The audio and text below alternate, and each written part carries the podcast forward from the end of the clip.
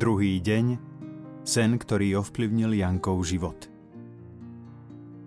9-ročný Janko Bosko mal sen, v ktorom sa ocitol na veľkej lúke plnej chlapcov. Jedni sa hrali, druhí sa bili a riadne nadávali.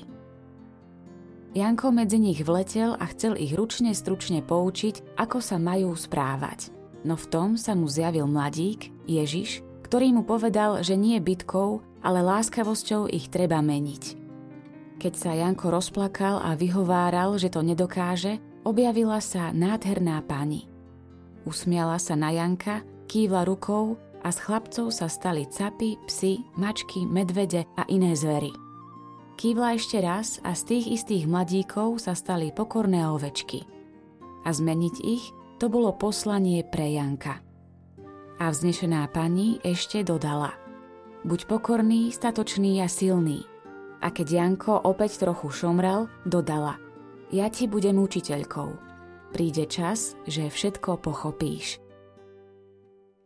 A Janko sa činil. Už od malička zhromažďoval mladých ľudí, naučil sa pre nich akrobatické kúsky, kúzelnícke predstavenia a rôzne hry a v prestávkach im hovoril príbehy a zakončil to modlitbou.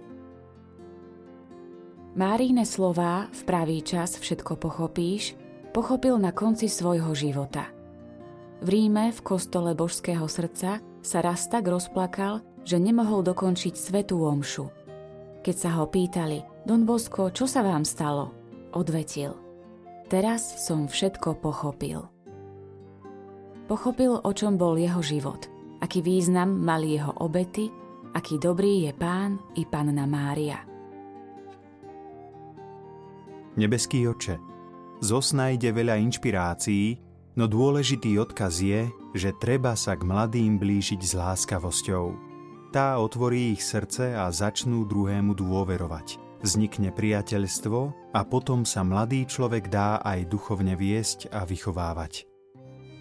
Prosíme ťa za všetkých vychovávateľov, aby si našli cestu k srdciam druhých a vedeli ich vychovávať pre nebo.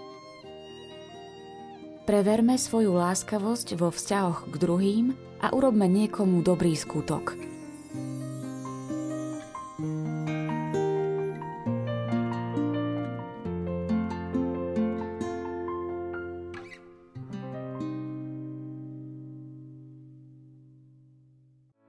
Vypočujte si aj ďalšie zaujímavé podcasty. TV Lux nájdete na deviatich samostatných kanáloch, kde na vás čakajú relácie s pápežom Františkom, kázne, modlitby, prednášky, biblické podcasty, rozhovory, inšpiratívne epizódy na pár minút, svedectvá či podcasty určené pre deti.